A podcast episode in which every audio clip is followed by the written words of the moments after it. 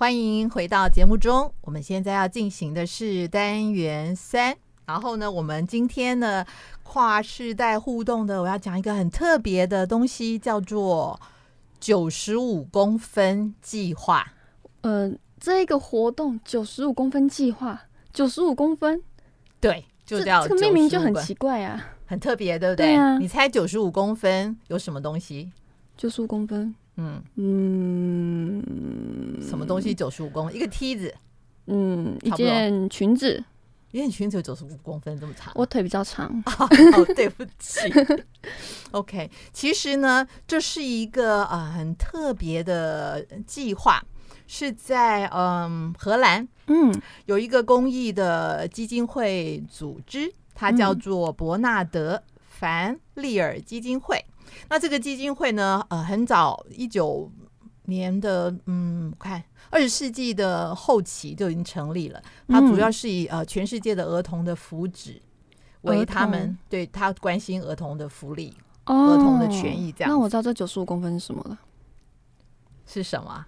儿童身高吧？啊，没有错，没有错，就是呢，他们是啊、呃，想要所有城市规划或者设计。或者公共设施都要以一个九十五公分身高的小孩的眼光来设计，嗯，来做都市公共空间规划的设计。嗯，就像比如说，挪威呢有一个城市，他们就是采用了这个九十五公分的计划，所以呢，他们原来的十字路口呢是有一些很高的树，嗯，所以后来他们就把十字路口的树全部都砍了。只剩下九十五公分以下的灌木丛哦，因为超过九十五公分之后就会挡住孩子的视线，这样看，你知道这样他过马路会比较安全啊。哦，对哈，因为他看得到来车。哦，哇，好好贴心的好贴心的想法，我的天哪！没错。然后呢，嗯，这个基金会推广的这件事情呢，就呃影响到呃。欧洲地区很多国家，那我们今天呢，呃，特别要讲的是一啊、呃，在英国，OK，他们呢有一个公益组织呢，就叫做 Playing Out，出去玩，Playing Out，就是呢，呃，小孩可以离开家门之后，就在大街上玩。啊，这很危险吧？对哈，你现在会这样想？你知道我小时候，在我们这个世代，嗯、我小的时候呢，嗯、我们真的就在家门口玩呢、欸。哦，那是你们是三合院呢，还是眷村模式？不是不是，因为那时候小时候呢，我的家我是住在信义路，嗯，可是那时候信义路不是像现在这么大马路哈，几线道这样的，嗯嗯嗯、信义路就像差不多像哎迪化街嘛，这样子窄窄的一条路。然后呢，但车没有那么多，嗯，所以呢，呃，一放学的时候呢，我们隔壁邻居啊，所有的人，我们都会在街上玩，在人行道上玩，或者在在爹妈卡，我的闽南语不要的，就是呃骑楼哦下面玩。爹妈卡，嗯，所以才会有那种小时候，或者你看过那种连续，就是妈妈煮完饭之后会走到门口大叫阿关哦，给你等来加崩哦。现在你会听到这种我觉得很像吗？不会，可能乡村还会吧。我看的剧都是乡村，可能是大爱剧场的乡村可能会这样看。是，嗯，所以呢，就会变成说，他们今天会推广的九十五公分计划的意思，就是不不只是针对儿童，或者是对行动不便的人，嗯，或者对银发世界的人。嗯，其实城市已经不再是一个友善的城市。你想想看，我们离开家门之后，几乎所有的道路都给谁用？车子，对，车子。好，两边停满了车，对，parking lot。然后呢，中间就是车道，是。连有的时候我骑脚踏车，我都要很小心，他们都不会让我这样子。所以你看，就是整个的街道，嗯、整个城市好了，几乎都是车子，或是大人，嗯、或者是开车的人在使用。但是其实这个城市不是只有青壮年啊，对，还有小孩，还有老人，是。嗯、所以呢，呃，英国的这个组织呢，它就推行了一个叫做街道游戏的这种概念，然后呢，呃，它最先开始推广的那个城市就是布里斯托，布里斯托在英国的布里斯托。嗯，所以后来呢，他们就说这叫做布里斯托模式。嗯，意思就是说呢，封街，然后呢，那个社区里面所有的人都可以出来玩。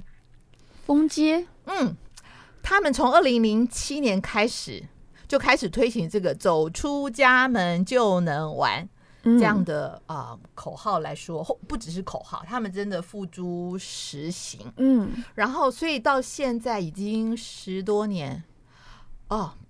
每年在英国会有六百六十条街，他们会选择不同的时间或者是季节，他们会封街玩游戏。全年总共有六百六十条街做这个活动。对，oh、因为他们他们的宗旨就是什么？就是他们叫做同村共养，世代融合。就是他们住在同一个村或者同一个社区，他们彼此可以供养彼此，而且不同的世代，他们可以融合在一起，嗯、是在一个玩游戏的状态。嗯，你知道那是什么意思吗？什么什么意思？就是呢，呃，如果封街，假设你想想，就是如果现在好，我我家住的那条街兴隆路，嗯，假使兴隆路一整条都封街，嗯，我们在兴隆路二段，然后呢？嗯呃，里长，姐，你这样在节目上爆出你的，这样好吗？哦，没关系。然后呢，里长伯呢就广播啊，几点？今天几点到几点开始呢？嗯、就或者今天一整天都封街，就是没有任何车辆会开进来这个路段，大家可以放心的玩这样。对，然后呢，所有的人，那你知道住在这个社区里面，就不只是年轻人、老人、小孩，行动方便或行动不便了，或者是外籍的移民。嗯，然后他们是，他们一定会觉得哎很有趣，嗯，他们就会走出来，嗯，那你知道呢？可能平常都没有见过面的邻居就见面啦，哦，而且呢，你看，就是可能有很多爸爸妈妈平常呢就已经在跟他的小孩玩，但是，但是他如果把小孩带到街上，然后他知道街上玩吗？对，所以小孩同一个时间呢可以跟。大姐姐、大哥哥，嗯，或者是跟爷爷奶奶，爷爷奶奶，嗯，所以呢，对那些爷爷奶奶来说，也是一个吸引，因为可能他平常就是一个人独居在家里啊，嗯，就是我们之前节目常常讲到空巢期，嗯，对，小孩走，然后但是封街的时候，他就可以出来，如果他是可以行动的，嗯，或者是他有人照顾他，他可以推人椅出来的，嗯，这样，所以就会变成他就很自然的融入这个游戏的街道。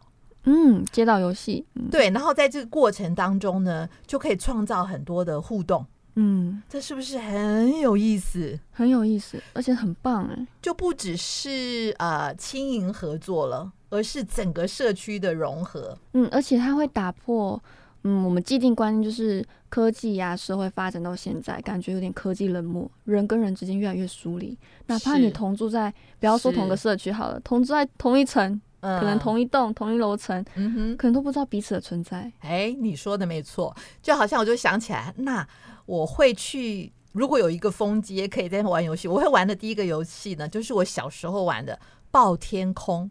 你有玩过吗？爆，我我小时候最老的街边游戏已经就已经是一二三木头人跟红绿灯了。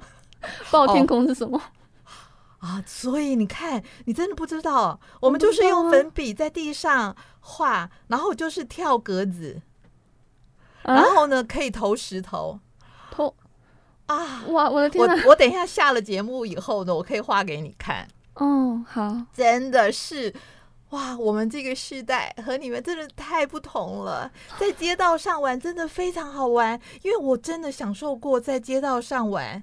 而且呢，如果有脚踏车、摩托车或车子经过的时候，他们会让我们。我们小时候是会这样子的。我小时候街道，我们是霸老大，我们是使用街道的人。哦，别人会看到有一坨小孩在玩，他们会绕，会绕绕路。可是曾几何时，街道已经变成是车子，是大人，嗯，是赶路的人，主主用主要使用者。对对，这样子。所以呢，嗯，这个很有意思，他们说不同世代老少，大家一起走出家门，一起玩。起玩然后呢，呃，我我看到相关的报道，他们说，呃，有一他们去参观台湾有一个公益组织，等一下我会说，跟这个有点关系。嗯，他们去英国参观的时候，他们就太惊讶了，因为他们就会看到呢，街道上的家家户户每一个孩子或者是青年人，他们就会搬东西出来，然后呢，在地上玩游戏。然后呢，也有打水枪的，然后互相追这样子。我喜欢。然后呢，就其实不需要什么道具，嗯，孩子就充满了各种创意，嗯。然后我们就看，他就说，他就看见孩子就牵着可能隔壁或是隔壁隔壁的奶奶，就告诉他说可以玩这个，可以玩那个这样。然后每一个人脸上都是笑的，因为你在玩游戏的时候，人都是开心的啊，嗯，这样。所以呢，真的很有意思。所以呢，我也很希望有一天。我们台湾这个好所在也可以是走出家门就能玩游戏的地方，这样子。好，然后呢，嗯，跟这个基金会有关联了。我想要介绍，其实台湾有一个公益组织，一个社团法人组织，他们也做像这样子类似的呃公益的推动。嗯，这个组织，嗯，它的名字叫特工盟。特工盟，特殊，它叫做什么？还我特色公园行动联盟。OK，所以他们简称叫特工盟，特色公园行动联盟啦。嗯、有有够简称的。OK，他是创办人是呃一个妈妈，她叫林雅梅。嗯、那她刚开始是二零一五年的时候在 FB 成立了一个社团哦。因为他就是有鉴于，因为其实我我的小孩曾经小的时候也是最常去的地方就是公园。嗯，我也很喜欢去公园。我小时候对。然后呢，他呢就是在呃 FB 上发起了一个社团，嗯，就是呢召集各种不同的呃妈妈，针对呃住家附近的公园提供建议给政府或者施政单位，因为有些公园的设施真的非常不适合小孩，也不友善。对或者是呢，有些公园的设施呢，嗯、呃，都长得一模一样，都是那个塑胶的，这是一个组装软体，就这样整个套上去。你有看过那很丑的公园吗？我小时候看过很丑，而且我小时候还玩过那个，因为我很喜欢玩荡秋千嘛。我小时候曾经为了玩荡秋千，然后它那个旁边都生锈了，但我还继续玩。但好像政府都没有在管的，都生锈了。然后我小时候就握那一个，然后摔下来，整个手擦破皮啊！是是是，所以就会。可能他的他的小孩可能遭遇一样的事，所以他很心疼，所以他就出来号召。然后他们在二零一七年就正式成立了一个社团法人。嗯，然后呢，在过去的这段时间，他们实际参与了台湾十三个县市的超过两百座公园的改建计划。他们都实际参与，给了很多建议，而且呢，他们也推动了台北市政府。是第一个呃县市呢，制定什么街道游戏执行审核计划？哇，有这个计划哦！对，那这个计划其实已经在二零一九年十月已经公告实施了啊。也就是说，如果今天我跟你想要把我们学校附近的街申请封街来玩，我们就可以去台北市政府按着这个实施计划送申请表。他们就一定要走我们封街来玩，是这样子哦。对，所以你说这个这个呃特工盟是不是很厉害？我觉得很厉害哎。相关的资讯呢，或者是你对这个部分有特别的想法，你可以上他们的官网，OK，就是特工盟的官网，输进这三个字就可以看见。然后他们也加入了我前面说的这个荷兰的呃伯纳德凡利尔基金会，他们也是。整个全球关于推动街道游戏的其中的一个合作伙伴之一，哦，是台湾的这一个社团法人有参与，对，他，们其实做的很厉害，这样子。哦、所以呢，我就在今天的世代共好的案例分享里，我想特别讲一个，是从儿童的角度来出发，可是受惠的就不会只是儿童，对，就是，就是每一个世代都可以透过这个好好特别好玩的计划，嗯，然后呢，让嗯。社区里面的人，嗯，可以有一个机会自然的融合在一起，嗯，然后呢，也让大家重新思考，嗯，我们的城市建设都是为谁而做？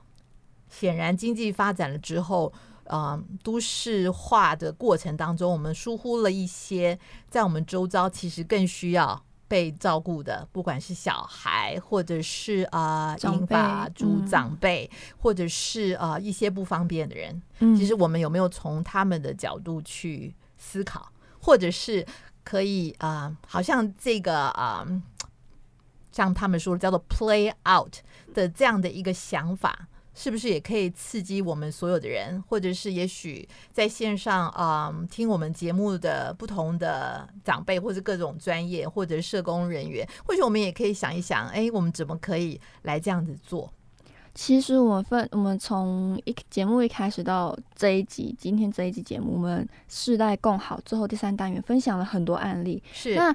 呃，我们这第三单元叫做“世代共好、共荣、嗯、共创”，没错。对，所以他不管他当初那一个，我们就是我们举例的那个案例，他的立基点、起始点是为了哪一个？为了青世代，为了银世代。不管立基点是为了哪一个世代去激发出这个想这个案子的，是。那到最后，他创造出来的成果会是双向的，嗯，或是循环，会是共好的。没错，没错，大家都有受益的。是的，OK，好，我们今天呢，关于这个呃，一起出去玩 的这个九十五公分的啊游戏计划，九十五公分计划的世代共享案例，我就暂时分享到这里。嗯，然后呢，呃，我们这个单元时间也差不多，好，我们休息一下，来听好听的音乐吧。